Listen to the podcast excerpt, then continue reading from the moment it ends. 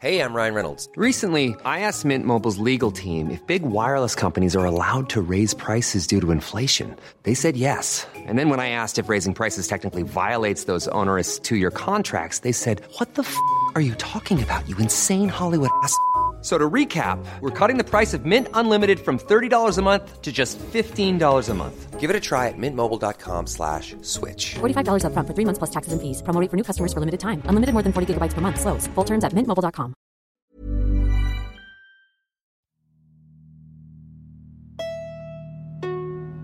Primo auditeur et auditrice, vous faites un excellent choix en écoutant LMK. J'ai un coussin chien, je déteste les chiens, mais euh, Bah, Oh. j'adore les animaux hein, euh, par ailleurs. Ne m'insultez pas dans les commentaires. Bah, bien sûr que si, Mimi, je fais ce que je veux, d'accord? Oui Je n'ai pas compris ce point dans le podcast. le kiff Arrête de mettre ma chose préférée et la chose que je déteste le plus dans les mêmes phrases. Quoi? Je pensais vraiment pas que ça allait arriver là, putain Mais ça va pas de me poser une question pareille. Bonjour, bonsoir, bon après-midi et bienvenue dans ce Laisse-moi kiffer numéro 168. Je suis Mimi Hegel, je suis la rédactrice en chef de mademoiselle.com et j'ai le bonheur d'animer Laisse-moi kiffer depuis déjà plusieurs semaines. Quel plaisir. Aujourd'hui, c'est un épisode un peu spécial puisque nous avons un partenaire en la personne de Lelo, une marque euh, dédiée finalement au plaisir de tous et toutes dont on vous parle un peu plus en détail au moment des kiffs. Mais bien sûr, avant les kiffs, il va s'agir d'introduire non pas des objets dans des gens, mais euh, ma formidable équipe qui m'entoure. Et en l'honneur de ce partenariat et du fait que euh, c'est toujours rigolo de parler de cul, je vais vous poser une question à la fois simple et compliquée, c'est-à-dire qu'elle est compliquée. oulala. Attendez, elle est compliquée si vous n'y avez jamais pensé. Elle est très simple si vous lisez fidèlement Mademoiselle, puisque Audrey ici présente vous a aidé à le découvrir récemment. Ah. Le lien est dans la description. Je vais donc commencer par toi, Audrey, parce que c'est plus facile. Quel orgasme es-tu? Ah d'accord. j'ai eu peur, j'ai cru que c'était une question technique, je me suis dit si je me gourre alors que c'est ma rubrique. Non, c'est la Euh. question portrait chinois, c'est pour en apprendre un petit peu plus sur toi. Alors selon le test, j'étais un mini orgasme tout mignon, euh, qui est pas euh, foufou, mais, mais, qui est qui sympa. fait le boulot. Est-ce Voilà. que tu t'identifies Est-ce que Bah, tu es d'accord avec ton pas. propre test J'espère pas si je suis pas foufou et que je fais le boulot, c'est un peu, c'est un peu, euh, ouais. C'est pas le meilleur C'est compliment. pour pas ça qu'ils disent. Alors j'ai pas fait ton test, mais un petit orgasme tout mignon, c'est que euh, c'est pas la folle, mais il est là quoi. Ouais, mais c'est pas ouf. déjà mieux que pas. Oui, oui. ouais. Imagine on te dit toi t'es pas la folie, mais ça va, tu fais le boulot. Ouais, ouais, ouais. Attends, mais orgasme mignon, moi, c'est pas ce que je comprends. euh, Non, mais dans la description du Ah, test, d'accord, c'est un petit peu ça. Et euh, non, j'espère ne pas m'identifier à ça. J'espère ne pas être ce genre, ce genre de personne. Mais voilà, c'est ce que le test m'a dit. Très bien. Kalindi, quel orgasme es-tu finalement? Quel, Moi, je suis quel un type orgasme, d'orgasme te représente? Un orgasme ésotérique. Un orgasme tantrique avec genre les mains à 10 cm du corps de l'autre, tu sais, que de l'énergie. Non, moi je suis un orgasme solitaire déjà. euh, car, pas les gens, donc euh, bon. car je trouve qu'on n'est jamais euh, Mieux servi plus que par au, soi-même. plus- mieux servi que par soi-même. On n'est jamais plus. Enfin, moi je suis jamais plus au top de la jouissance que quand je suis solo dans ma chambre avec mes objets. Euh, Et on embrasse tes partenaires du coup. Et on embrasse, on embrasse mon chéri. Oh, tu es super, mon cœur. Mais c'est vrai que moi j'aime bien l'orgasme solitaire. Et oui, euh, oui, un orgasme, un orgasme ésotérique, tu vois, qui me fait voyager euh, du parmi les planètes. euh, de l'encens. Elle veut absolument que je dise tantrique, hein, c'est fou. Mais, non, euh, non, patchouli, ça marche aussi. Ouais, et voilà. non, ouais, voilà, je sais pas, j'ai moins d'inspiration que d'habitude sur cette euh, question que je trouve en effet un petit peu pointue. Je pense que c'est parce Euh, qu'on est sobre, tu vois. On aurait bu un petit coup avant, C'est ça aurait été plus rigolo. Et malheureusement, il est que boire au 14 travail. heures, donc Oui. euh, Bisous les chefs.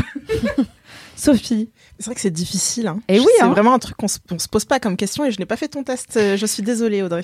Mais il y a pas de Mais comme moi, tu lis pas assez Mademoiselle. Et tous les jours, je me dis, je lirai plus Mademoiselle aujourd'hui. Et tu as raison. ça. Oui, tu peux, tu peux être un, un- un orgasme foudroyant, tu peux être un orgasme qui vient et qui repart et qui revient. Tu peux être un orgasme qu'on n'attendait pas. Je crois que je vais partir là-dessus. L'orgasme surprise où t'es là. Voilà. Voilà, Oh, c'est ça, exactement. Vous êtes ça. là. Un Vous ici. Voilà, je pense que ça correspond bien à mon comportement qui est voilà, des fois calme et des fois surprenant, apparemment. Donc, Eh. euh, et je vais mettre ça sur le dos de mon signe astrologique et on revient à l'astrologie. Donc, Ma C'est quoi passion, ton évidemment. Gémeaux. Gémeaux. Tu vois, j'allais dire verso. vraiment. On sait jamais ce qu'ils sont les Gémeaux, non si? Bah, Je eux non. Gémeaux aussi. Oui, c'est ça. Ouais, je confirme. Plein d'ambivalence et de surprises donc. C'est ça. Bon, on va dire, euh, alors, euh, dans l'esprit, enfin voilà, dans euh, les croyances populaires, Gémeaux, c'est un côté gentil, un côté méchant. Comme, comme, Voilà, ouais. comme euh, beaucoup de. Mais bon, là, je Oui, suis au c'est ça. travail, donc je pétille, comme j'ai Bien tendance sûr. à le dire. Voilà. Bien sûr. Orgasme pétillant, mais Gémeaux. C'est Voilà. vague, mais d'accord. Pour Toi, ma part, Mimi, tout le monde meurt de. eh bien, d'après le test d'Audrey, et je pense que ça me correspond pas mal, je suis un orgasme par vague.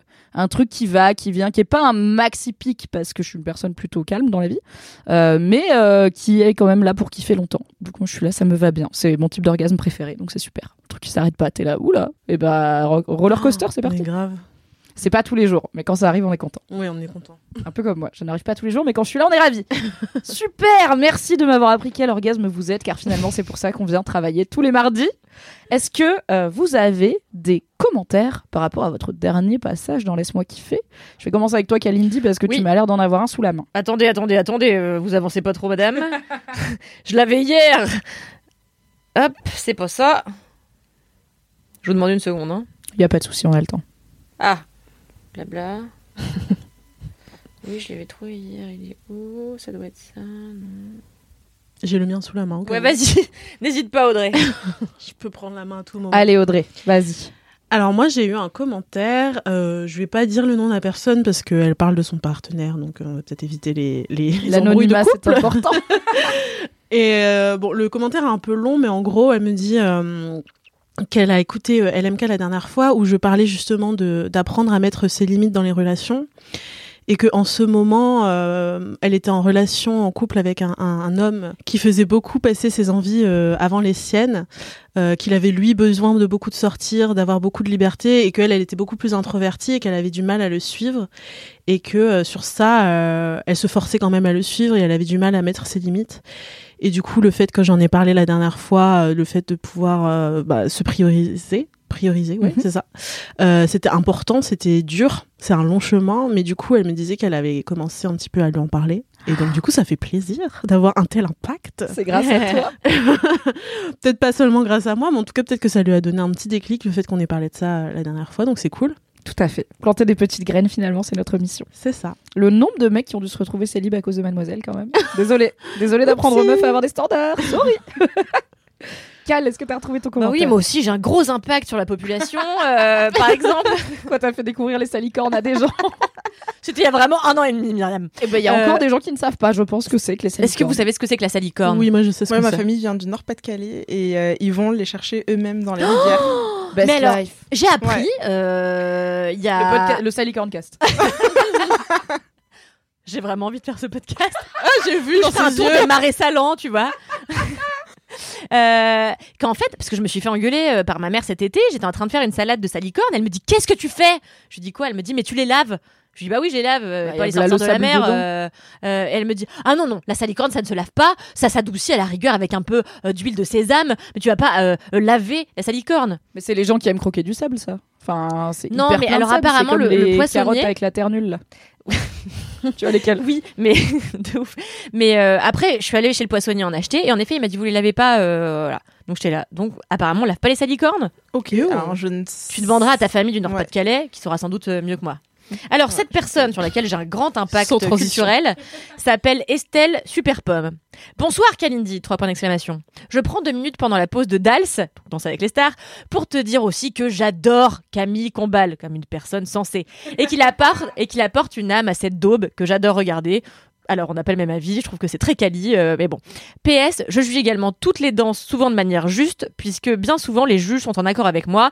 Euh, merci pour toutes les marades dans Laisse-moi kiffer. La bise à toute l'équipe, je vous aime. Oh. Merci Estelle, super pomme. La bise à Euh, Estelle, fan numéro 2 de Camille Combal après Kalindi Rommel. Estelle Superpomme était mon premier commentaire aussi. Oh je m'en rappelle. Une Voilà. grande Donc, fidèle. C'est de t'en souvenir. Ouais, ouais, ouais. Bah écoute, j'ai eu deux commentaires, donc euh, voilà.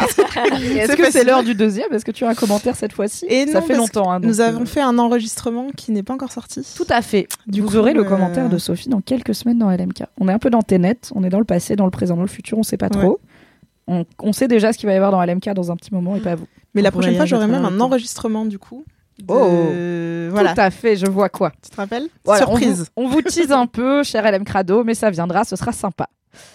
Alors, moi j'ai un commentaire, je n'ai plus le hâte de la personne, mais je l'ai trouvé très mignon et il y a un joli mot dedans. Et euh, on a parlé plusieurs fois dans LMK de mon amour des jolis mots un peu rares. C'est donc une personne que j'embrasse qui me dit Hello la team, j'écoute depuis le tout début LMK et vous m'avez fait rire dans les transports, seul dans ma voiture ou encore devant mon mec qui ne comprenait pas mes fous rires. Mais le mieux, ça reste de presque rendre agréable le réveil de 2-3 heures du matin, moment choisi par mon fils de 3 semaines pour avoir son biberon.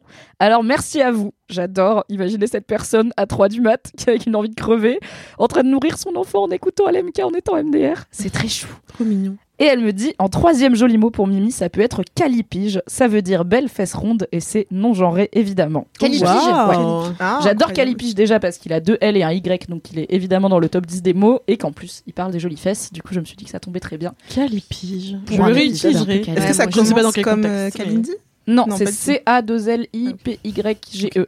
Ça doit T'as le droit d'écrire mon prénom hein. différemment. C'est ce qu'a choisi de faire ma tante, par exemple, depuis 28 ans. qui, Kalala tous les, tous les hivers à, à Noël écrit Kalindi. C-A-L-I-N-D-Y. Donc vraiment, il y, a, euh, y a vraiment trois lettres de bonne.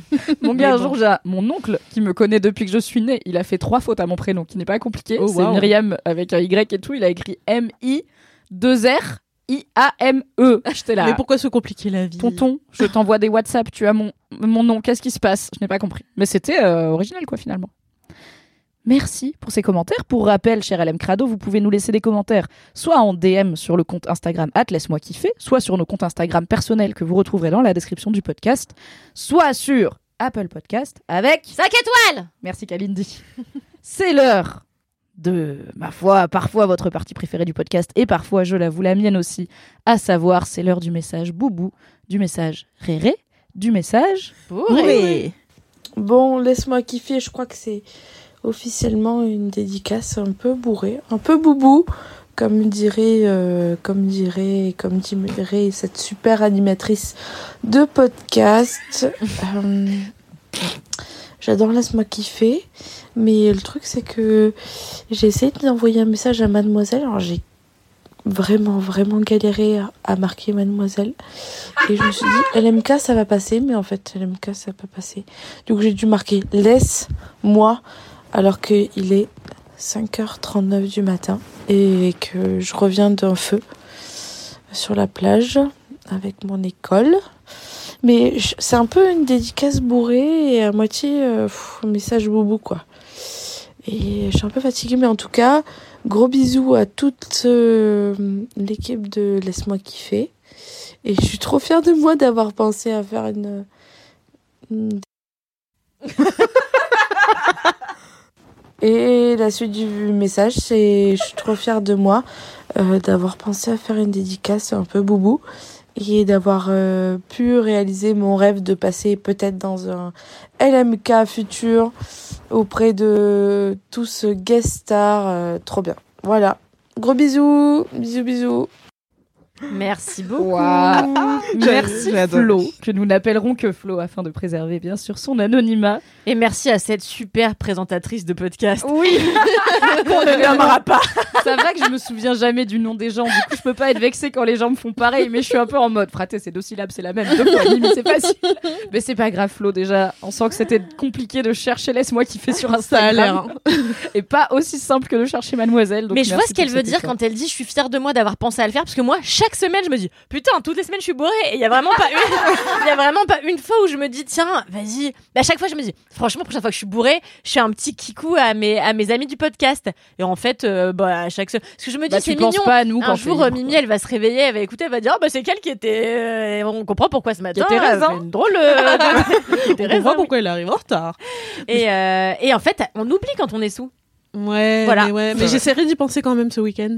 Alors, mon conseil, je l'ai fait une fois. J'ai profité des 30 ans de ma meilleure pote cet été pour enregistrer un message boubou pour qu'elle l'entende dans LMK. Donc, j'ai fait un message boubou à ses 30 ans pour lui dire bon Oh, anniversaire c'est plus tard dans LMK.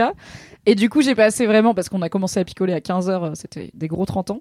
Et j'ai passé vraiment, à chaque verre, je me disais, est-ce que je peux, je fais mon message boubou maintenant? Est-ce que je suis pas trop bourrée? Vraiment, faut trouver le bon timing une fois que tu as décidé de le faire. Faut pas attendre le verre de trop, je pense, car euh, finalement, je t'ai peut-être pas envoyer un message complètement torché au magazine qui m'emploie. Ce pauvre Mathis qui va devoir l'écouter derrière. Mais c'est ça, en fait, c'est pour ça que j'hésite, moi. Non? Faut, faut bien le timer. Au bout de trois verres de rosé, c'est bien. Au bout de 5 verres de rosé, c'est audacieux. Au bout de 8 verres de rosé, faut pas prendre son téléphone. hein. Il faut vraiment euh, boire aller de l'eau et aller faire dodo ou danser un peu si vous voulez. Mais idéalement, pas avec Internet allumé. C'est comme ça qu'on a des, des problèmes. C'est vrai. C'est l'heure de passer finalement au sel de ce podcast et au sel de la salicorne elle-même, à savoir les kiffs. C'est donc l'heure du jingle. Jingle. Fini rire avec vos putains de digressions. C'est l'heure de taper dans le fond, car le temps c'est du pognon. Ah ouais. Fini de rire et de dire des trucs au pif. C'est l'heure de lâcher vos kiffs. C'est l'heure de cracher vos.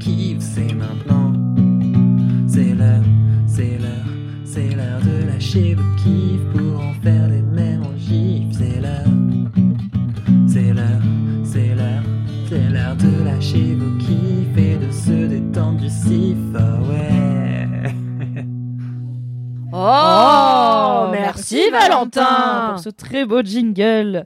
Et on va, une fois n'est pas coutume, attention, commencer par toi, Kalindi. Quoi Oui, parce que j'aime pas. Sinon, je devrais commencer par Sophie. et Elle vient jamais, donc c'est un peu intimidant. Toi, t'es habitué. Oh, Il y a des invités aujourd'hui. quel pinsomme D'ailleurs, en parlant de pinsomme, attention, Une digression. Kalindi, journaliste, j'ai appris il y a genre deux mois comment on écrivait pinsomme. Et en fait, Comme une pensée, non? Oui, ça? exactement. Oui, sauf que moi, pendant des années, enfin, je le dis plus que je ne l'écris, mais j'étais persuadée que c'était pince, Pince, comme le verbe pincer, et homme, parce que, oh, il pense vraiment son homme, tu vois, quand. Et, oui, cette fameuse expression de la langue française, oui. et j'ai et P-E-N et S-U-M parce que c'est du latin. Mais en même temps, je je pensais que littéralement la première personne que j'entends prononcer pinsomme et, et l'utilise même à l'écrit, je sais pas. euh, À la limite, moi, je me dirais c'est un pense-bête, mais utiliser pinsomme pour dire quelqu'un d'un peu chiant, je sais pas. Ah ouais, oui, oui, moi non pas. Pas plus, ouais. quelqu'un, mais tu vois, oh, c'est un pinsomme, c'est la corvée, quoi, tu vois. Ok. Tu es si Bah, vous le cultivé, vous le saurez. vocabulaire. Mais non, mais c'est pas ça, Un c'est jour, vraiment un mot dans Laisse-moi kiffer. Calipiche, pinsomme. Let's go. incroyable. Bon, alors moi, c'est quoi mon kiff? Euh, C'est ça. Euh, tu alors, dis, ça t'emmerde, hein Non, alors moi cette semaine, j'ai un kiff que vraiment, qui est un gros gros kiff. J'ai hésité entre ça ou euh, les Babies, euh, qui sont une paire de chaussures incroyables que j'ai acheté chez Jonac grâce à Sophie ici présente, euh, une paire de Babies à, à plateforme extraordinaire de chez Jonac. Euh, mais finalement, je me suis dit, je vais parler d'un objet culturel parce que ça fait longtemps et en ce moment, je lis plein de choses. Je suis très contente parce que j'ai réussi depuis cet été. En fait, d'ordinaire, l'été, je lis un max. Je suis jamais sur les écrans. Euh, et puis, je perds cette bonne, cette bonne habitude en septembre quand c'est la rentrée. Et je me remets à consommer juste de la série, du film et tout. Et à être toute la journée sur mon téléphone. Et ça me crame les neurones et je dors très mal et tout. Et j'ai remarqué l'été, je lis et je dors mieux, blablabla. Et euh, cette année, pour une fois, j'ai réussi à me dire, bah tiens, je continue euh, sur ma lancée de l'été. Je continue à lire. Et euh, j'ai fini le Goncourt, euh, dont j'ai fait un article sur Mademoiselle que j'ai adoré. Euh, mais euh, ce livre n'a pas besoin de moi euh, pour avoir droit Je crois à qu'il de la publicité. percer. voilà.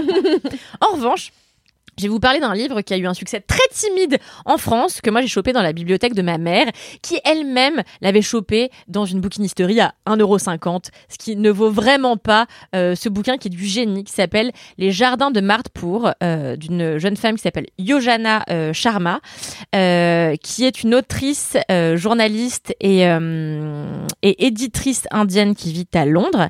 Et c'est un bouquin assez consistant qui fait, je vais vous dire, 800 pages à peu près, écrit en très petit, euh, et qui est un bonheur. Euh, moi, après le Goncourt, euh, enfin pendant le Goncourt, j'ai lu un, un polar, et j'étais dans une ambiance parce que c'est un peu la dep, hein, le Goncourt. Donc au sortir de et le Goncourt, Jojo, les Goncours, Ouais. hein. et le Goncourt et le polar, j'étais là, oh, j'ai plus envie de vivre. Je regarde un truc sur Disney Plus sur la drogue et tout, j'étais oh là là, vraiment cette vie c'est un enfer. Et je me suis dit j'ai envie d'un un bouquin qui va me faire un peu voyager.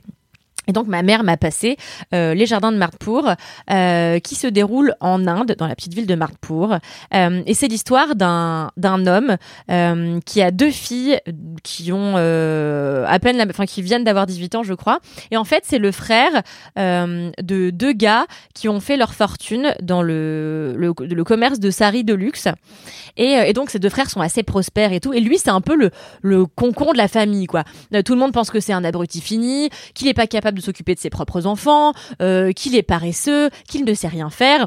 Pourtant, il a un travail, mais c'est vrai qu'il y va un peu en dilettante parce que lui, ce qu'il déteste, c'est les responsabilités. Donc, euh, son titre, Relatable. Oui. J'aime bien mon travail, j'aime pas les responsabilités. C'est fou, tu es vraiment notre chef. C'est le paradoxe de ma vie. Et oui. Et, euh, et donc lui, il travaille dans une petite revue euh, locale. Euh, voilà, il bâtonne des, des, des coupures de, enfin des, hum, des, des pêches. Donc c'est vraiment pas la passion et tout, mais lui ça lui va. Il va le matin, il part l'après-midi, il va faire sa sieste dans sa petite maison magnifique euh, qui est dans un jardin de litchi. Donc déjà, enfin, Ça va. Ouais, mais bon, ses frères, ils sont blindés, donc oui. ses euh, frères ils sont blindés. Il peut mais être lui- journaliste précaire et avoir quand même une sont- petite maison dans un jardin de litchi. Exactement. Sauf que lui, l'argent, il s'en bat un peu les steaks. Il a jamais vraiment pensé à ça. Lui, il a de quoi se nourrir, nourrir ses enfants. Euh, sa femme, elle est contente. Ils veulent pas plus. Sauf que euh, vient un moment où ces deux filles euh, doivent se marier. Enfin, doivent plus qu'elles ne veulent se marier, mais c'est comme ça. Et euh, et lui, euh, C'est à l'époque contemporaine? Oui, tout à fait.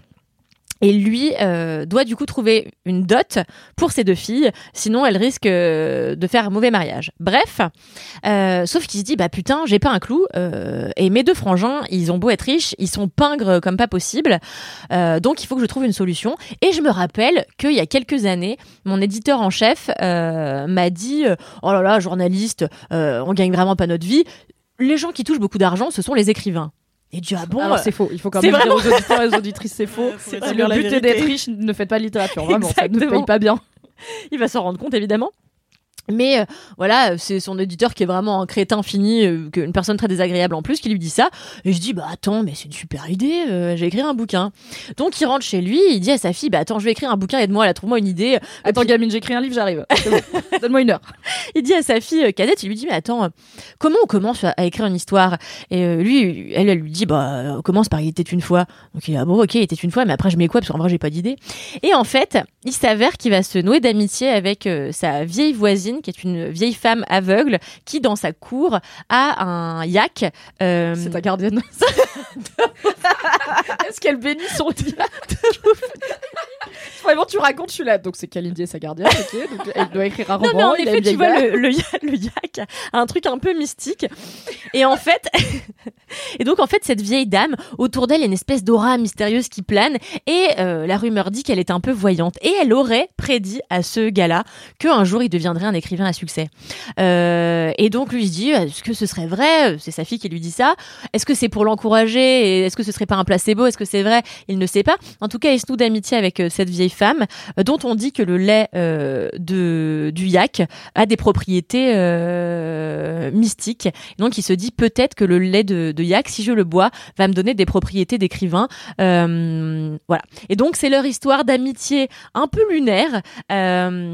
C'est une belle fresque de l'Inde contemporaine, donc on, tu vois, qui explore euh, le mariage arrangé, euh, euh, le système de caste et tout. Franchement, moi, j'ai trouvé ça mais hyper drôle, hyper lyrique, hyper joyeux, même si ça aborde des thématiques qui sont extrêmement euh, douloureuses. Ça s'ouvre sur un sur un, un deuil, une, une une femme qui perd et son mari et sa fille cadette. Enfin voilà, il y a, euh, mais c'est raconté. oui, Je lui attendais pas, ça avait pas l'air d'être le ton. Mais non, c'est très douloureux. Ça commence par être très douloureux et puis au final, elle fait de chaque douleur une petite joie. Euh, donc franchement, c'est c'est ça m'a ça m'a fait rire, ça m'a bouleversé, ça m'a fait voyager, ça a remis un peu de couleur dans mon quotidien qui en manquait cruellement après Dopsic et euh, le Goncourt. Donc euh, donc voilà, vraiment très très joli livre euh, qui se boit comme du petit lait de yak. hein, Voilà. C'était pas écrit, c'est de l'impro, mesdames et messieurs, ce n'était pas noté. Moi j'aime bien parce que t'es ce type d'autrice que j'aime bien, qui aime bien lire des livres sur des gens qui écrivent des livres. Et Oui, c'est un truc qui se fait beaucoup, tu vois, il y a plein d'auteurs, genre je sais que Stephen King c'est limite une vanne tellement il a de personnages qui sont des hommes écrivains dans le Maine euh, qui Et cherchent qui n'ont plus d'inspiration. et qui sont quand même cocaïnomanes ou alcoolo une fois sur deux. Donc t'es là, Hum, Steven, on te voit, hein, tu peux juste l'appeler Steven au pire le gars, c'est pas grave. Mais j'aime bien parce que je trouve qu'il y a un truc ouais, obsessionnel avec l'écriture et du coup je trouve que c'est toujours joli les livres sur des gens qui écrivent des livres ou qui arrivent pas à écrire des Je livres. suis grave d'accord. Ça m'a toujours un peu obsédé et, et les bouquins et les films sur les mecs euh, qui ont pas d'inspiration et qui vont la trouver dans une cabane perdue où ils deviennent fous. Vraiment globa- globalement, je trouve ça toujours. euh, Et là, en fait, c'est la première fois que je lis un bouquin où le qui, qui- qui traite d'écriture, mais sur la base de quelqu'un qui est pas talentueux du tout, en fait. Et Oui, parce que c'est souvent l'auteur un peu génial qui ont pas d'inspiration. C'est ça. euh, bon bah je suis ouais. médiocre. qui a déjà fait sa fortune et tout. Et là, vraiment, je suis sur un gars, il a pas un clou, euh, et pas brillantissime, et euh, et je, voilà, c'est très très joli. Franchement, c'est très joli. Ça donne envie de le lire, franchement. Bah, j'espère que c'est vraiment la base de mon travail de vous donner envie. Et Ça et vous dégoûter des films aussi, parfois. Moins dans LMK du coup. Moins. Merci Kalindi pour ce joli kiff. Mais de rien. Audrey, dis-moi, quel est le deuxième kiff du reste de ta vie?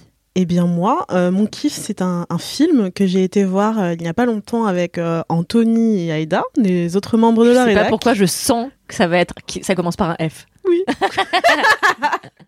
On embrasse Anthony et Aïda, vous les retrouverez bientôt dans Laisse-moi kiffer, évidemment.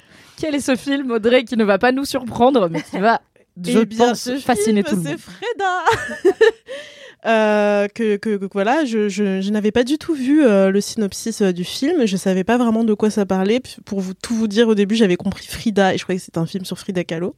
Donc, suis c'est arrivée- confusant, il en sort un tous les deux ans, donc. euh, Je pense que la moitié des auditrices ont fait Ah, ok, c'est pas Frida Kahlo, du coup. Alors non, c'est pas sur Frida Kahlo du coup. Euh, c'est ça se passe à Port-au-Prince euh, en, en Haïti. Euh, et en fait, c'est l'histoire. euh, le personnage principal, c'est Freda du coup, euh, qui vit avec sa mère, avec son frère et avec sa sœur dans un quartier, bah, on va dire pas hyper riche de Port-au-Prince. Et en fait, la grosse thématique, c'est partir ou rester. C'est un peu la quête euh, de liberté des femmes, euh, surtout euh, de la famille. Il y a beaucoup de choses qui se jouent. C'est en plein milieu de la crise et des manifestations en Haïti, puisque bon, le pouvoir, ils essaient de renverser le pouvoir, euh, voilà. Et ça m'a beaucoup rappelé en fait moi euh, les Antilles, parce que je viens de la Guadeloupe et de la Martinique, et j'y ai vécu au moment où il y avait justement les manifestations là-bas. Euh, parce que la vie est trop chère, parce qu'il y a des profits, etc. Et donc ça m'a beaucoup rappelé ça, d'autant plus que dans Freda, il y a pas mal euh, d'images d'archives, de manifestations, etc. Euh, Donc c'est pas un documentaire, ça reste de la fiction, mais très très. euh, fiction, ouais, c'est vraiment une fiction, mais euh, mais inséré dedans, il y a des il y a des lives de, de manifestations qui ont vraiment eu lieu là-bas. Donc je trouve que ça donne vraiment vie au, au récit et j'ai beaucoup aimé aussi. euh, c'est vachement axé sur le rapport mère-fille.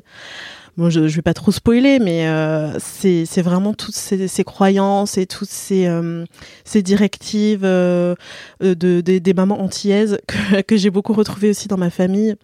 Euh, le père absent, enfin c'est vraiment le cliché, mais euh, ce qui change un petit peu, c'est vraiment donner la parole aux femmes. Et puis euh, chaque euh, chaque femme en fait de la famille essaye à sa façon euh, de s'échapper un peu de ce carcan et de la pauvreté et du patriarcat parce que c'est une société qui est assez patriarcale et de la crise économique qui est en train de se jouer. Et, et vraiment les trois les trois personnages féminins du film, je trouve trouvent euh, chacune à leur manière plus ou moins une solution. Alors il y a le déni, il y a y a aussi utiliser les outils du patriarcat pour essayer de s'en sortir, et il y a aussi bah, la quête de liberté essayer voilà de, de faire ce qu'on ce qu'on veut avec ce qu'on a, notamment Freda qui qui est poussée par sa maman à, à travailler tout de suite pour gagner de l'argent, mais qui euh, qui se qui essaie quand même de faire des études, qui essaie de se rebeller un petit peu comme elle peut. Et j'ai trouvé ça vraiment touchant. Notamment à la fin, il y a une lettre euh, qu'elle écrit à sa maman, euh, vraiment qui nous a tous les trois euh, bouleversés au cinéma. On est ressortis en larmes. Petite chialade entre collègues. Petite chialade collective, parce que je pense que ça nous a vachement ramené, nous, même à nos rapports familiaux, qui sont quand même assez... euh, à peu près les mêmes au final, euh, en, ce qui se retrouve beaucoup aux Antilles et sur les petites îles comme ça. Et, euh, et du coup, j'ai trouvé ça très, très, très touchant. Et euh, bon, le film a ses défauts, mais j'ai vraiment été agréablement surprise. Et puis, il est entièrement en créole haïtien. Ah, trop bien. Je Ouais. j'ai jamais vu un film en créole de ma vie. Ouais, c'est hyper cool. Euh, et du coup, bah, je parle pas le créole haïtien, je parle le créole martiniquais et guadeloupéen, mais je comprends parce que c'est des langues qui sont euh, très très proches. Et du coup, ça m'a fait du bien et ça m'a trop donné envie de, bah, de retourner aux Antilles en fait, parce que euh, voilà, il y avait tout le folklore qu'il y avait autour, t'avais le carnaval. On retrouve des petites références même si c'est pas la même île et, euh, et moi en fait mon grand-père euh, était haïtien et j'ai jamais vraiment trop connu cette partie-là de, de, de moi et de ma famille. Du coup, ça m'a fait du bien de voir ça à l'écran. Tu m'étonnes. Voilà, j'ai trouvé ça très très touchant. Et je crois aussi que c'est le film qui va représenter l'Haïti euh, aux Oscars, si j'ai bien lu le. Je crois, ouais. Ouais, ouais, c'est Ouais, ça. Trop ouais. bien. Ouais. que ce soit- Et c'est une réalisatrice qui l'a fait? C'est ça. Alors son nom, je l'ai noté parce que je n'avais pas envie de, de l'écorcher. C'est Jessica Genius Ok. et c'est son Son premier son premier long métrage de fiction. BG. Voilà. Et donc, euh, je le recommande chaudement. Il n'est pas dans tous les cinémas. On a été le voir dans un petit cinéma euh, d'auteur. Ça fait un petit moment en plus, je crois qu'il a l'affiche. Mais en tout cas, euh, moi, j'ai vraiment beaucoup aimé. Ça m'a, ça a beaucoup résonné en moi, en tout cas. Mais on sent que ça t'a touché là. Oui, vraiment. T'as parlé, per- plus personne n'a parlé. Vraiment. Silence religieux de là les émotions. Oui, bah parce qu'en fait, je, je suis pas forcément très très attachée malgré moi hein, à ma culture an- antillaise. J'y ai vécu quelques années en Guadeloupe, mais je suis pas très proche de ma famille qui vit là-bas. Et du coup, à chaque fois que je vois des choses qui me rappellent euh, bah, mes îles, ça me ça me réchauffe un petit peu. euh, euh, ça me donne envie d'en, savoir plus. J'avais justement eu l'idée d'aller vivre un peu plus là-bas pour faire des, des petits reportages, écrire des choses.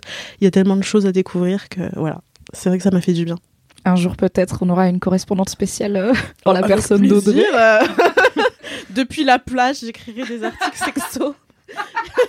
Ouais, ça marche, ça peut le faire. Écoute, ça se négo. C'est pas moi qui vais décider à la fin, mais j'aimerais bien qu'on ait une correspondante spéciale aux Antilles pour parler sexo ou autre chose. Les deux Trop me bien. Je, c'est pas tombé dans l'oreille d'une sourde. hein. Mais oui, bah, enfin, moi je suis à moitié marocaine et euh, du coup je pense qu'il y a des trucs un peu similaires de la, la place des mères dans la famille et en plus moi c'est ma mère qui est marocaine donc cette culture-là elle vient d'elle. Et c'est une famille où il y a que des meufs quasiment. Vraiment ma mère elle a 10 sœurs et deux frères donc euh, on est sur un matriarcat euh, total mais qui vit dans une société patriarcale évidemment. Et à chaque fois que je vois un film qui se passe au Maroc où moi j'ai jamais vécu enfin j'ai été en vacances quoi mais j'ai jamais vécu j'ai ce truc de c'est chez moi et en même temps c'est pas chez moi et je devrais y aller plus souvent et je devrais appeler plus et je culpabilise un peu et en même temps je me dis est-ce que j'irais pas pareil vivre deux trois ans là-bas pour voir en fait c'est quoi la vie des meufs au Maroc? Parce que enfin j'ai ma famille mais je l'ai pas vécu quoi. Je sais pas c'est quoi d'être une meuf de 30 ans à Casablanca qui va boire des coups le soir par exemple. Et euh, bon toujours pas mais peut-être un jour I don't know. Mais du coup je, je résonne un peu avec ton truc de euh, c'est chez moi et pas chez moi et ça me rappelle plein d'émotions et tout ça donne envie C'est trop bien. Bah, j'ai- je suis retournée il y a pas longtemps en Guadeloupe. Ça faisait dix ans que j'étais pas allée. J'y suis allée avec euh, des amis euh, en décembre. J'y suis retournée il y a pas très longtemps, mais pour un enterrement, donc c'était un peu moins drôle. mais, euh, mais justement, euh, j'y ai vécu, mais quand j'étais très très jeune, enfin j'étais au lycée, et euh, j'y vivais pas du tout comme une touriste, j'ai pas du tout exploré. J'étais avec mes potes dans la cour de récré et je rentrais chez moi, quoi. oui voilà t'es pas en mode je vais découvrir cette belle terre l'histoire de la Guadeloupe et tout. Et, euh, et du coup, là, cette fois-ci, quand je suis retournée en décembre, j'ai un petit peu plus fouillé, j'ai fait des belles rencontres, j'ai appris plein de choses sur la culture guadeloupéenne et ça donne envie. Mais je trouve que c'est fou. Moi, c'est pareil. Chacun va faire le tour de ses origines. Moi, c'est mon, pour le coup, c'est mon papa euh, qui était de l'île Maurice. Et pareil, en fait, nous, on a un créole qui est finalement assez, pro- enfin, en vrai, le créole, c'est quand même des mélanges de plusieurs euh, grosses langues, machin. Euh, et euh, moi, je sais que, bah, pareil, c'est l'endroit où je vais en vacances. Moi, je suis allée beaucoup quand j'étais plus jeune et on a arrêté à un moment donné parce que l'île Maurice, ça coûte extrêmement cher les billets d'avion, euh, à base de vraiment 1006, 1008. Enfin, c'est Bah, terrifiant. déjà, les Antilles c'est pas donné euh, Ouais. je crois que l'île Et Maurice, en fait, pire. ça a pâti de pendant des années. C'était la destination de rêve, euh, la destination préférée des Français, euh, qui était les Seychelles, mais en moins cher, donc qui était abordable, où tout le monde allait en lune de miel, etc. Ce qui fait que l'île est aujourd'hui ruinée par un tourisme massif qui a vraiment ruiné les côtes et tout. Et, et moi, là, j'y suis pas allée depuis cinq ans à Maurice, et c'est un pays qui me manque beaucoup, d'autant plus que bah moi, mon papa est décédé il y a, il y a deux ans, et, et en fait, là, il y a peu de temps, j'ai eu ma, j'ai eu quelques personnes de ma famille au téléphone, et c'était la première fois depuis le décès de mon père que j'entendais quelqu'un parler le créole mauricien, parce qu'en fait, le créole mauricien, euh, la, la population mauricienne euh, à Paris est extrêmement euh, petite, et mon père avait une énorme peur en s'installant en France, qui était la peur du communautarisme. Il avait, il pas du tout envie de rester entre qu'avec des Mauriciens, puisqu'il avait, il était persuadé que ça lui apporterait des regards racistes, etc. Il avait envie de s'intégrer pleinement euh, en France. Donc ça a été très compliqué euh, euh, pour lui de- d'entretenir des relations avec euh, d'autres euh, Mauriciens. Du coup c'est une langue que j'entendais jamais à Paris et je l'entendais toujours dans la bouche de mon père qui a appelé ses frères et sœurs. Et là depuis qu'il est mort plus rien. Et quand j'ai entendu mon oncle la dernière fois j'étais là waouh! Et en effet ça réchauffe le cœur à un degré et c'est là que tu te rends compte de combien t'as envie même si c'est pas le pays où t'as où t'es né et où t'as grandi t'as quand même un, un attachement intrinsèque tu vois quasiment viscéral. Et moi, j'avoue que dès que j'entends cette langue, euh, bah ça me ça me provoque un truc et je me dis bah putain il est peut-être temps d'y aller et pareil moi je pense que j'irai pas y vivre trois ans parce que je pense que je me ferai chier jour 2 euh, Maurice c'est quand même extrêmement petit culturellement Oui, c'est le euh, désert Moi, le Maroc, tu Euh, vois, c'est- il y a plein de villes. euh, il y a Et quand puis même, vous euh, êtes, Il y, a euh, y a le TGV, quoi, ça va. il y a oui. il y a de quoi voyager. c'est grand et puis vous avez plein de choses autour nous c'est vraiment une île où il y a Chi à part Madagascar où il y a Chi euh, donc c'est Mais ailleurs. ailleurs. Donc compliqué. Donc je comprends aussi. euh, et euh, voilà. Et toi, Sophie C'est vrai qu'on est quatre meufs euh, avec des origines. euh, voilà, oui. ouais. Euh, C'est cosmopolite, mademoiselle.com. C'est ça. Mais alors, écoutez, euh, moi, je suis. Alors, je vais être un peu décevante pour tout le monde parce que je ne connais pas mon papa. Mais Et, alors, mais pourquoi ça serait décevant Voilà, non, mais du coup, J'allais je- dire, mais alors, et pourquoi été- Mais alors, pourquoi tu connais pas ton daron Non, mais non, j'ai- j'ai été un peu élevée un peu dans le. Enfin voilà, j'ai une situation de famille très compliquée. C'était un peu un tabou, mon père, donc on n'en parlait pas. Euh, voilà, euh, et en fait, euh, ce que j'ai, je connais très peu de choses. Du coup, je suis d'origine comorienne, mais du coup, je sais très peu de choses sur le pays. Donc, ce que j'ai appris, je le sais moi-même, mais c'est pas des trucs. euh, Enfin, je connais aucun comorien, quoi. Enfin, c'est des trucs que j'ai pu regarder, Bah, en lire même dans des temps, livres. Si on t'a privé de cette partie de Ouais. tes origines, c'est pas ta faute, quoi. Oui, oui, c'est ça. Mais du coup, je n'ai pas d'histoire euh, émotionnelle à vous raconter. voilà. Bah, c'est pas grave. C'est pas grave, merci. Pas. Voilà. Mais du coup, ce que je sais, c'est que les Comores, malheureusement, euh, ne sont pas du tout un lieu très touristique, plutôt pauvre, un peu comme la Madagascar. I'm Sandra, and I'm just the professional your small business was looking for. But you didn't hire me because you didn't use LinkedIn jobs. LinkedIn has professionals you can't find anywhere else, including those who aren't actively looking for a new job but might be open to the perfect role, like me. In a given month, over 70% of LinkedIn users don't visit other leading job sites. So if you're not looking on LinkedIn, you'll miss out on great candidates like Sandra. Start hiring professionals like a professional. Post your free job on linkedin.com/achieve slash achieve today. Et, euh, et par contre, j'ai failli, euh, au moment où j'ai postulé chez Mademoiselle, genre quelques mois avant, j'avais eu l'opportunité de partir travailler dans une agence de com à Madagascar. Incroyable. Voilà. Et puis il y a eu le Covid, et puis euh, voilà, bon, ça s'est pas fait. Et il y avait aussi le fait que c'était un contrat de deux ans quand même, euh, où tu pouvais pas revenir souvent et tout, donc la question s'est posée deux. C'est un peu l'aventure, quoi. Voilà. Et en fait, Madagascar, c'est vrai que j'ai eu plusieurs entretiens, et la nana que j'allais remplacer m'a dit, mais tu sais, euh, tu vas pas pouvoir trop visiter l'île. Euh, les blancs là-bas vivent entre eux, enfin les occidentaux en tout cas. Et vraiment, t'as limite des barbelés autour de ta maison, et tu ne peux pas marcher dans la rue. Ouais. Et vraiment, c'est Madagascar, c'est compliqué de ouf. Hein. Ouais. Et euh, si jamais euh, tu veux aller sur les côtes, il faut, c'est mieux que tu loues un truc. Il y a quasiment pas de transport en commun. Et de Ouais, Antananarivo, qui est la capitale, jusqu'à la côte, qui, je pense, à vol d'oiseau, n'est pas très loin. Mais en voiture, en fait, c'est que des chemins.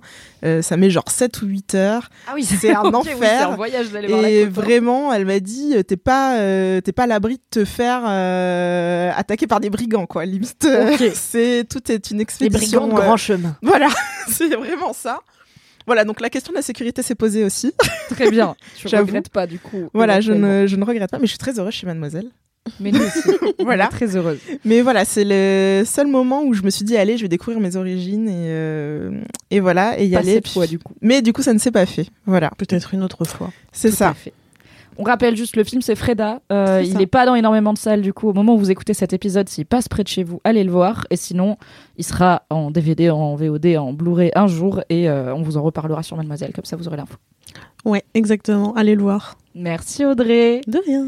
Et alors, cher LM Crado, nous on est là. Bonjour, Lélo. euh, oui, le kink. Vous attendez, comme le Messi, le moment où on va parler un peu de boule après avoir parlé d'émotion et d'art. Du coup, let's go. Sophie, quel est ton kiff? Alors, Moi, je te suis derrière, t'inquiète. Oui. Je te laisse pas solo à parler de cul en mode. Moi, je voudrais parler de ma mère et de mes émotions. T'inquiète, on va parler de cul.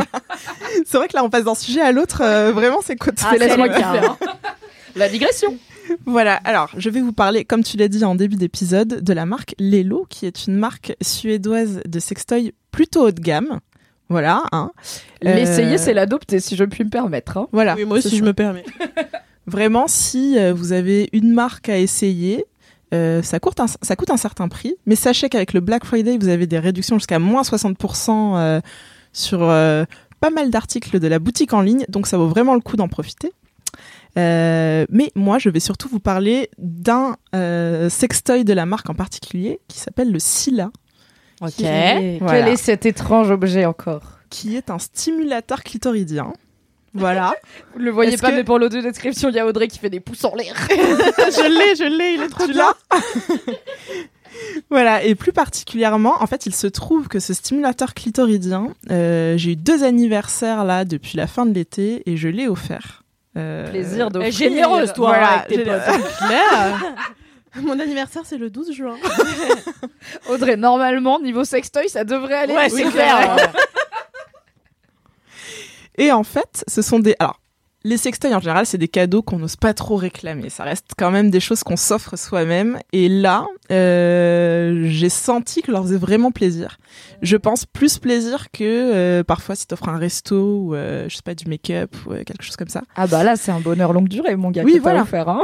En plus, les lots, vraiment, c'est des trucs. Enfin, tu, tu l'as, je pense que tu le gardes euh, plutôt longtemps. Euh, donc voilà, elles étaient. Et puis, et puis il y a vraiment le côté où, ben voilà, au-delà du sextoy, tout le monde dit ah, gna gna gna du cul et tout. C'est vraiment un moment à toi où tu te fais plaisir. Tu voilà, à n'importe quel moment de la journée, parce que l'objet, il faut le dire, il est pas très grand. Tu peux te le mettre. Bon, voilà, je sais pas si c'est l'occasion de le faire au bureau, je ne sais pas.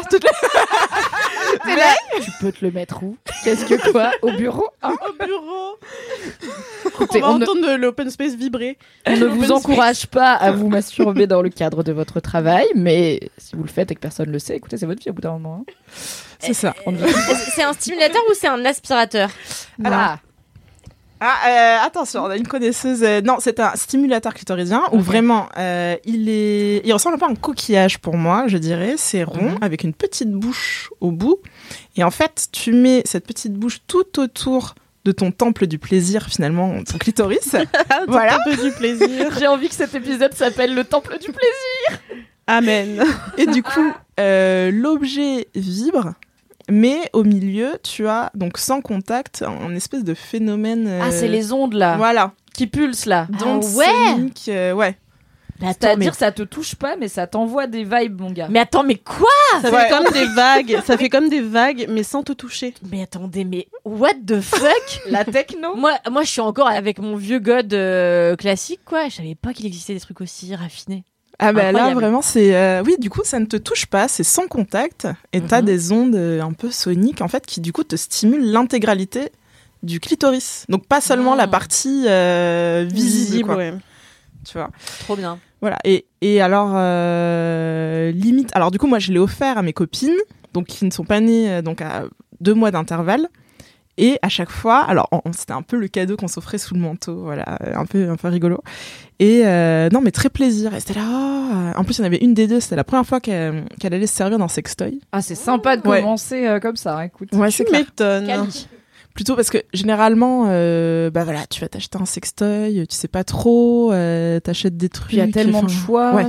et puis c'est un petit budget, mais c'est pas hyper facile à revendre par exemple. Donc t'es là, bah s'il me plaît pas, qu'est-ce que je vais en foutre? C'est un peu compliqué. ça se pas trop sur Vinted encore quoi. C'est ça, c'est ça. Et puis, euh, vraiment, le SILA, c'est quelque chose qui est pas effrayant. Enfin, et ça, ça compte. Que, Ouais. Plutôt qu'un Ouais. gros truc nervuré. Enfin, voilà. Euh, non, mais.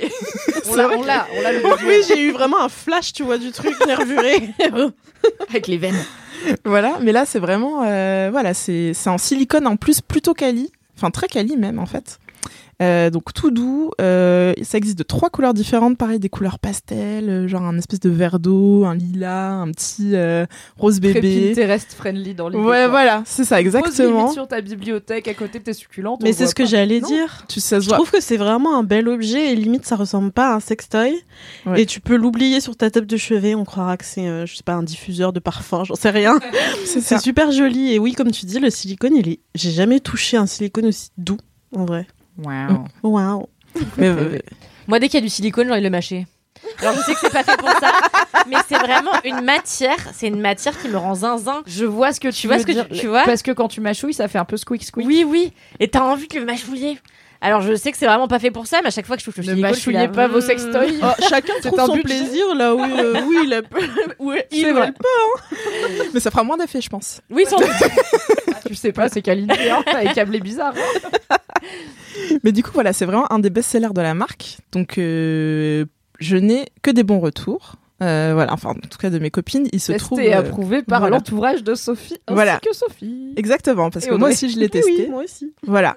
Et euh, vraiment très bel objet. Donc, comme tu l'as dit, donc soyeux, haut de gamme, vraiment pas effrayant, etc. Qui est waterproof en plus. Donc, si jamais vous voulez le tester sous la douche, euh, Dans le Dans bain la- chaud, dans la- tout ça. voilà. Les je- petites ondes. Je crois que la plupart de leurs sextoys ils sont waterproof, non? Euh, oui, Ouais, ouais, ouais, c'est cool pour ça. beaucoup, ouais. Mais c'est vrai que c'est sympa. Euh, et puis, euh, et puis voilà, il y a peu de chance. Vraiment, il y a. Alors, Il Pour fait pas trop de bruit? Non. C'est toujours un peu mon trigger avec les trucs qui vibrent, c'est Ouais. quand t'as l'impression que t'as un appel sur ton téléphone pendant 30 minutes, t'es là, bon, ça va s'entendre quand même. Non, ça va, t'as plusieurs vitesses, 8 à peu près, vraiment où t'as, euh, enfin voilà, avec des vibrations différentes et tout ça, plusieurs modes. euh, et donc tu le poses et euh, t'as ce phénomène de succion. Alors au début, le temps que tu trouves, euh, voilà, le, le bon endroit, etc. Ça peut faire un petit peu de bruit comme des petits appels d'air. Oui, je vois. Comme Voilà. si tu pétais de la chatte finalement. C'est un peu ça. Euh, pas tout à fait, ça pense fait un petit truc qui fait un frou. Ouais, voilà. Attention, on le refait en audio. Audrey, silence. voilà, Voilà, ok. L'experte. ça peut faire Meilleure un peu ça. imitation de sextoy Lelo. Lélo, appelez-moi. Mais vraiment, c'est efficace. Euh. Voilà. Mis à part ça, non, ça fait pas de bruit. Du coup, t'es pas coupé dans ton. Mm. C'était ça la question. Mais moi j'ai Ça été te- conquise à onde. euh, tu le mets. devant- Enfin, ça m'a l'air. euh, Honte qui pulse, t'as fait. J'ai fait. pff, franchement, ça a l'air inc. Ça fait vraiment ouais, en des plus, je, vagues. je me dis, j'avais vu une série sur euh, Netflix euh, il y, a, il y a genre deux ans qui euh, donnait la parole à plein de meufs qui racontaient comment se passait leur orgasme. Et tu voyais à quel point vraiment c'était différent d'une meuf à l'autre. D'où vraiment cette question extrêmement pertinente en début de de d'émission euh, Mimi et Gueule. Et euh, Et en fait, il y en avait une qui racontait que, bah, pour elle, l'orgasme, c'était un peu justement une vague océanique, quelque chose qui, euh, euh, euh, bah, co- comme une vague, merde, euh, comme euh, avec, avec le Ça sac et euh, le ressac, voilà, je cherchais. Et je me dis, tu vois, c'est peut-être, c'est peut-être inspiré de ça aussi. C'est donc Ouais. peut-être qu'on va pouvoir expérimenter l'orgasme de cette jeune femme qui parlait d'océan. Donc je suis très très euh, euh, piquée. Mais là, enfin là, alors euh, pour l'avoir essayé moi aussi, euh, vraiment, tu l'essayes. Et je, je suis pas très sextoy. Je crois que c'est le seul sextoy que j'ai réellement essayé, euh, vraiment. Et tu te, voilà, tu t'installes, tu te mets à l'aise, etc. Tu te le mets euh, autour de ton clitoris, donc la petite bouche, tu l'allumes. Voilà, ton temps fait du plaisir. voilà.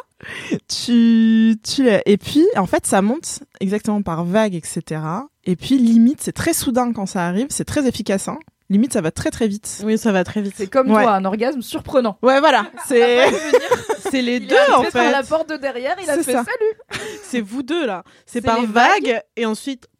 ouais, Wow. voilà. C'est ça. hein. T'es d'accord avec moi? C'est à peu Oui, près, oui, oui, c'est très euh, soudain. L'effet, c'est très soudain, ouais. Et, euh, je crois que t'as un, enfin, en tout cas, tu es sûr d'avoir un orgasme euh, à chaque fois. C'est garanti. Si j'ai pas d'orgasme, je vais me plaindre. On peut peut-être pas le garantir, tous les corps sont différents. Oui, c'est en vrai. tout cas, pour les personnes qui ont un clitoris, ça a l'air d'être plutôt un bon pari. Oui, je le, pense le retour que sur investissement ouais. est quand même fiable, quoi. Vraiment, je ne saurais pas décrire exactement comment ça fonctionne, parce que voilà, les ondes, euh, tout ça. Mais, T'inquiète, je sais pas euh, comment fonctionne le téléphone. Hein. J'ai j'ai pas compris. Mais en tout cas, ça, ça fait son petit effet au bon endroit, au bon moment. Et euh, voilà, donc le Scylla de Lelo est un bon investissement. Écoute, tu le vends très bien. On vous mettra de toute façon un lien dans la description pour aller ça. retrouver le Scylla, histoire que vous preniez pas le mauvais sextoy. Il y a peu de chance chez Lelo, mais au cas où. Et euh, du coup, vous aurez le prix et peut-être le prix avec la réduction Black. Voilà. Mais comme tu dis, je trouve que c'est euh, ça vaut le coup. Enfin, c'est un truc que tu gardes longtemps à mon avis. Ouais, je pense pas que tu t'en lasses vite. hein. Vous avez Non. pas l'air de vous lasser demain, quoi. Non, non. Oui, c'est ça.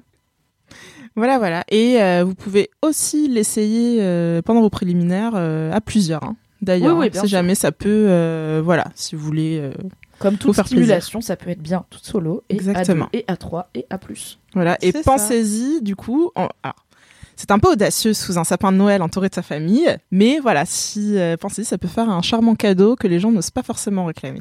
Sur un malentendu. Voilà. ça ressemble un peu à un flacon de parfum, moi je trouve. Donc euh, voilà, tu peux, tu peux Qui a été très sage cette année. Moi, je voulais demander un aspirateur à ma mère à Noël. Finalement, c'est un peu la même chose. Donc, je suis- Aspirateur à clito. avec les ondes et tout. Merci beaucoup, Sophie, pour ce kiff. Merci Lélo pour le Scylla qui peut-être va réchauffer beaucoup d'hiver grâce à toi. Je vais finir avec un kiff euh, que je n'ai pas pu faire depuis très longtemps, donc je suis ravie. Comme vous le savez, le monde rouvre un petit peu. Euh, on, du coup, on rencontre des gens. Du coup, je me fais des nouveaux potes et des nouvelles potes. Donc, je suis déjà ravie. Mais j'avais promis que je ferais un kiff un peu kinky pour aller avec toi. Donc, je vais pas juste parler de mes nouveaux potes et de mes nouvelles potes, mais du fait que j'ai trouvé des nouvelles personnes avec qui parler de cul. Et c'est trop bien parce que ça faisait longtemps, vu que j'ai pas rencontré beaucoup de nouvelles personnes. Vous le savez si vous écoutez LMK depuis plus de 10 minutes ou que vous lisez Mademoiselle, je n'ai aucun problème à parler de cul, bien au contraire, c'est ma passion. Mais du coup, il se trouve que j'en parle beaucoup et je teste pas des nouveaux trucs tous les 4 matins. Donc en fait, avec mon partenaire, avec mes potes, même avec la moitié de mes collègues, moi j'ai plus rien plus rien à raconter, j'ai pas grand chose à découvrir. Euh, Moi je suis toujours chaude pour parler de cul, mais juste des fois quand il y a pas d'actu, il y a pas d'actu. Et là je rencontre de nouvelles personnes et on se met à parler de cul et du coup c'est intéressant parce qu'on apprend à se connaître et on n'a jamais parlé de cul ensemble. Et c'est trop bien, vraiment, ça m'avait manqué. Pas juste pour le côté, enfin c'est sympa pour la libido, ça chauffe un peu, c'est- cool. C'est pas pour se pécho entre nous, mais ça active un peu la libido de, de parler de cul, de réfléchir au cul et tout. Mais aussi parce que sincèrement ça m'intéresse et j'aime trop savoir comment les gens perçoivent la sexualité et leur sexualité et celle des autres et celle de leurs partenaires et les pratiques qui peuvent les intéresser ou les bloquer, pourquoi, qu'est-ce que ça veut dire de nous et tout. Je trouve que c'est hyper intéressant. C'est pour ça qu'on a une rubrique sexo sur Mademoiselle. C'est pas juste pour vous apprendre à avoir les meilleurs orgasmes, même si c'est quand même le but. C'est aussi pour parler de qu'est-ce que le cul dit de nous et de nos sociétés. Et ça faisait longtemps que j'avais pas pu faire ça avec des nouvelles personnes. Et là, j'ai trouvé euh, par hasard euh, plusieurs nouvelles personnes dans différents cadres euh, qui aiment bien parler de cul et à qui je peux parler de cul sans que ce soit bizarre, juste parce que ça nous intéresse. Et je suis trop contente. Ça m'avait manqué. Donc voilà, n'hésitez pas à lancer. C'est un système un peu bâtard de. je- même si je suis plutôt brute de décoffrage dans la vie, je demande pas à mes nouveaux potes à la première bière. Tu veux qu'on parle de cul? Parce qu'il y a des gens. J'ai cru comprendre qu'il y a quand même un- une forme de standing dans les relations sociales. Mais du coup, c'est plus lancer des petits hameçons. Et tu vois les gens qui mordent ou pas, quoi. Tu fais des petites vannes ou tu fais des petits refs à des pratiques. Et tu vois les gens qui passent à autre chose et les gens qui font. Ok, ça mord. Et quand Toi, ça mord, ça mord. Ouais. ça pareil, il faut éviter Saucer, de... comme on dit. Mais je suis faut trop éviter de le faire au café, toi. ça, quand même, du matin. Peut-être aussi ça. Ça peut être perçu euh, différemment Oui, selon bon, si tu ça- le fais euh, Ça avant, dépend euh, du. ouais. Mais tu vois, au repas de Noël, par exemple. Pourquoi pas? Avec l'oncle. Je suis pas sûre d'avoir envie de tout savoir sur mes oncles avec le recul. Mais en tout cas, je suis grave d'accord avec toi. Alors, euh, moi, depuis que je suis toute petite, je vais, paraître- je vais passer pour une perverse. Oh, t'inquiète. Depuis- Tu sais tout ce qu'on a raconté dans LMK. Vraiment, let's go. Depuis que je suis petite, en fait, euh, enfin, je pense depuis le collège, euh, j'ai toujours été un peu la bible sexuelle de mes amis. C'est un noble rôle. Et franchement, j'ai l'impression que ma carrière suit le cours. euh, Et grave. C'est ta vocation. hein. Naturel, quoi. Vraiment, franchement. Euh, et quand j'étais petite, je lisais beaucoup sur la sexualité. J'avais beaucoup de livres euh, sur ça. Ma mère me laissait acheter ce genre de. Bah, c'était vraiment bien. sur l'éducation Ouais. sexuelle et tout. Elle m'en achetait elle-même. Et, euh, et du coup, euh, les, mes amis qui n'avaient pas la chance d'avoir euh, une maman ou un papa ou autre euh, qui, qui les laissait acheter euh, ce genre de, de livres, bah, venaient vers moi à la récré pour me poser plein de questions. Et depuis, j'ai nourri ce goût-là de parler de sexualité. T'étais autiste dans Sex Education. Oui, Ouais, j'allais dire exactement la même chose. j'avais pas pensé. Mais tu faisais pas payer, Non, dommage. je faisais pas payer. J'avais Ah, j'ai loupé le coche. exactement la même chose, ouais. J'ai loupé le coche. Et je trouve ça hyper euh, cool, oui, comme tu dis, de parler de sexualité avec ses amis ou même avec des gens qu'on connaît un peu moins. Euh, je sais pas, moi, pour moi, en tout cas, la sexualité, c'est vraiment un, un truc euh, qui me permet de me libérer et c'est vraiment un des seuls endroits où, où j'arrive à être euh, moi-même et à savoir euh, ce que j'aime, et, etc. C'est vraiment un endroit où vraiment, moi, en tout cas, je ne ressens pas de honte ni de gêne. Mhm. Et du coup, c'est pour ça que j'aime beaucoup en parler et c'est pour ça aussi que, que, que je suis chez Mademoiselle et que je parle de sexualité. Et est-ce que du coup, euh, ta mère, elle te laissait acheter ces ouvrages-là, mais est-ce que du coup, t'avais des discussions avec elle ou ça s'arrêtait à euh, l'achat d'ouvrages? Je pense que ma mère euh, s'est dit bon allez je vais lui acheter des livres. Elle, Elle va se débrouiller. elle a ubérisé l'éducation sexuelle. Elle a dit Je veux pas avoir. La mienne a fait pareil. hein. Elle veut pas avoir ces discussions. Elle nous a filé des bouquins pas mal foutus. Et on en a jamais reparlé. Oui. C'était voilà, tu Pareil. sais, maintenant t'as lu le livre. Allez, au revoir. Ça, ça aurait été pas mal de pouvoir coupler ça avec des discussions peut-être qui normalisent un peu le sexe, mais euh, bon, c'est le taf était quand même fait. Je crois qu'il y a des gens pour qui ça reste. Enfin, moi, ma mère, elle a toujours eu envie de parler de sexe avec moi. Euh, je sais pas, elle s'est dit que. Enfin, je pense qu'elle avait envie d'avoir ce rôle un peu d'éducatrice, de, m'expliquer comment. Enfin, c'était quoi le vrai sexe et tout. Sauf que moi, j'ai jamais voulu parce que euh, bien que ma mère soit quelqu'un de très ouvert, bah moi, ça me dégoûte. Mais ça me dégoûte au dernier degré de parler de ça avec ma daronne. Donc, je pense que même quand tes parents ils veulent en parler, il y a un truc. Enfin, en tout cas, chez plein de gens que je connais, oui. c'est pas forcément évident, quoi. Pourquoi euh, J'aimerais le savoir, ce qui agit psychologiquement sur nous pour que vraiment on, fasse euh, blocus. Mais moi, ça me dégue de ouf. Bah, dans The Boys Club, qui est l'ancien podcast de Mademoiselle sur les masculinités, on avait reçu Martin Winkler, qui est euh, un gynéco et auteur très tourné autour du soin des femmes et tout, et qui a du coup une vision très positive et, normale de la sexualité, il n'y a pas de souci, et qui a des enfants, Bah, il a même des petits-enfants maintenant. Et dans le podcast, je sais plus pourquoi, on parlait de, je sais pas, je crois avec sa compagne, ils avaient mis un genre de un saladier de capote en libre service dans l'appart en mode servez-vous, on s'en fout, on le remplit quand il y en a plus, et on vous demandera rien, dans l'idée de c'est mieux d'y aller protégé que d'y aller euh, pas protégé, et dans tous les cas ils vont y aller, puisque c'est des humains et que les hormones travaillent. Mais lui, ça, m'avait un peu surprise parce que comme il fait beaucoup de pédagogie autour du sexe, je pensais un peu qu'il en ferait avec ses enfants. Mais lui, sa logique, c'est ce n'est pas le rôle. Enfin, il pense vraiment que ce n'est pas le rôle des parents de parler de sexe avec leurs enfants, sauf pour les bases de la protection et du consentement, parce qu'il dit en fait. Je pense que la plupart des enfants n'ont pas envie de parler de sexe avec leurs parents. Moi, je n'ai pas forcément envie d'en parler avec mes enfants. Je pense que c'est pas plus mal de poser cette limite-là. Le problème, c'est qu'il faut être sûr qu'ils vont avoir accès à une bonne éducation sexuelle et donc euh, à l'école, dans les livres et tout, qu'on va pas leur raconter des bêtises, quoi. Mais lui était vraiment en mode, je pense que non, je n'ai pas parlé de sexe avec mes enfants et je pense qu'ils n'auraient pas voulu en parler avec moi. J'étais là, bah, j'avoue, j'ai pas non plus envie d'en parler avec ma mère en vrai. Eh oui. C'est juste heureusement qu'elle m'a filé les bons bouquins et encore, euh, je me suis quand même tapé toute l'éducation sexuelle patriarcale derrière à, à déconstruire. Mais du coup, je, oui, c'est pas pour tout le monde, je pense, euh, et c'est pas grave. Et non. C'est pour ça que c'est bien une fois adulte de trouver d'autres adultes De qui ne sont pas nos darons avec qui parler Ouais, de c'est ça. C'est vrai. On en apprend tous les jours en vrai, hein, euh, quand on discute avec d'autres personnes. Enfin, ouais, moi j'adore, euh, j'adore, c'est mon sujet euh, préféré. Et j'ai l'impression qu'on fait partie d'une génération assez décomplexée euh, autour de parler de cul en public. Au contraire, j'ai l'impression que c'est un truc qui rassemble. Franchement, je connais peu de gens qui disent ah non non, on va des rétro satanas et aucune envie d'aborder ça euh, à l'heure de la bière quoi. Ah bah là, Donc, alors, euh, faites alors, une euh, expérience avec vos collègues ou vos potes en after work ou en pause déj. Commencez à parler de cul et voyez, genre, guettez les silences qui se font et les gens qui se mettent à écouter et à rejoindre petit à petit la conversation, mais de loin quand même. L'air de pas y toucher, genre, ah, vous parlez de quoi et tout. En fait, ça intéresse tout le monde, c'est normal, c'est humain quoi. Mais et- je pense que ça me dépend aussi du milieu où tu grandis et d'appartenance. Euh, là, enfin moi, là où j'ai grandi, en tout cas, c'est pas forcément le cas. hein. Et euh, ma mère, euh, plus jeune, était dans un foyer de jeunes travailleurs tenu par des sœurs. Ah oui, forcément. Ah ouais. Donc, euh, On sait pas, on peut Ouais. être surprise. oui, en fait, En sur- vrai, mais oui, là, non, hein. il n'y a pas trop de surprise. Je, je vais pas te, je vais pas te mentir. Euh, du coup, non, j'ai pas du tout euh, la même approche que toi, je pense. Bah, pourtant, euh, pourtant, j'ai été dans un, un Ouais. collège catholique et ma famille est extrêmement, extrêmement, extrêmement religieuse. Voilà. Donc, euh, ouais, je pense que ça dépend des gens, de- des caractères, euh, des. Ouais, ouais. Mais c'était un gros tabou euh, pour moi pendant très longtemps. Et enfin, pas dans l'intimité, mais en tout cas, c'était pas quelque chose dont j'avais parlé parce que pour ma mère, alors déjà pas avec ma mère, on n'en a jamais trop parlé, etc. Mais enfin jamais en fait. Et euh, même euh, elle de ses, ses expériences ou quoi, euh, c'est vraiment un truc, euh, voilà, genre limite, euh, je savais pas comment elle avait fait ses enfants quoi. Hmm. Tu vois, on était là. Je me pose encore la question pour mes parents. hein, euh.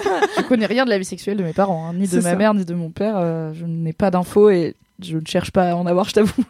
Ouais, ouais, mais C'est- euh, C'est leur jardin secret finalement.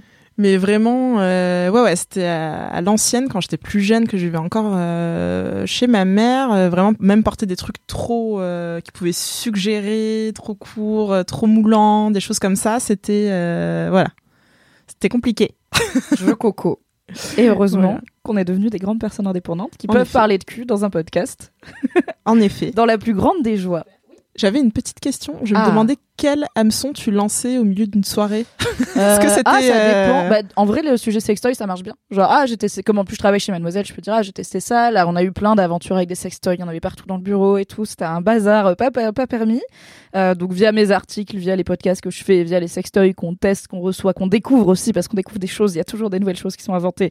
Ça peut être un bon point d'accroche. Et sinon, ça peut être, euh, c'est- ça se fait pas mal sur des vannes, en fait. Genre, comme moi, j'aime bien le BDSM. J'aime bien parler de BDSM avec des gens qui pratiquent ou qui sont curieux ou qui ont voilà qui ont ou pas de l'expérience mais que ça intéresse. Et du coup tu, ça peut arriver enfin c'est assez facile de faire une vanne genre euh, je sais pas tu vas prendre un cocktail il est à 15 balles tu te dis putain j'aime bien le BDSM mais c'est quand même un peu dur quoi. Et du coup Ah. soit les gens ça les intéresse pas ils font juste et c'est tout. Soit ils font ok et ils s'en souviennent et au bout d'un moment c'est pas toujours immédiat mais au bout d'un moment ils sont là du coup le BDSM machin et je fais ok j'ai trouvé mon peuple. Donc c'est voilà plein de petits hameçons à lancer dans des conversations pour trouver euh, les gens qui sont euh, kinky comme vous Merci, cher Dream Team. Merci à vous. Laisse-moi kiffer. Merci. Merci à Lélo, notre partenaire pour cet épisode. On rappelle le SILA et les ondes pulsées là. Les ondes soniques. Les ondes soniques, Voilà. pardon, qui pulsent. Euh, je vous embrasse, cher LM Crado. Je vous dis bien évidemment à la semaine prochaine. Je vous ai pas tenu au courant et rien n'est clair dans ma tête, mais il est possible qu'il n'y ait pas de live Twitch. Laisse-moi kiffer en novembre. Désolé, nous survivrons. Il y aura un épisode par semaine. Peut-être qu'il y aura pas de live Twitch, mais la bonne nouvelle, c'est qu'on va essayer de vous faire un très beau live Twitch en décembre, euh, à peu près au milieu du mois, puisqu'ensuite on partira en vacances de Noël comme tout le monde. Vous aurez Laisse-moi kiffer anyway, mais on se retrouve au moins une fois sur Twitch avant la fin de l'année. Ça, c'est sûr. Pour rappel, si vous voulez nous laisser des commentaires ou des dédicaces écrites, ça se passe sur Apple Podcast avec 5 étoiles pour les messages boubou, les jingles, les dédicaces audio, ça se passe soit en DM sur le compte at laisse-moi kiffer, soit sur le mail laisse-moi kiffer at mademoiselle.com. On vous fait des gros bisous. Oh, bisous, bisous. On vous dit à la semaine prochaine. Bye bye. À la semaine À la prochaine. semaine prochaine.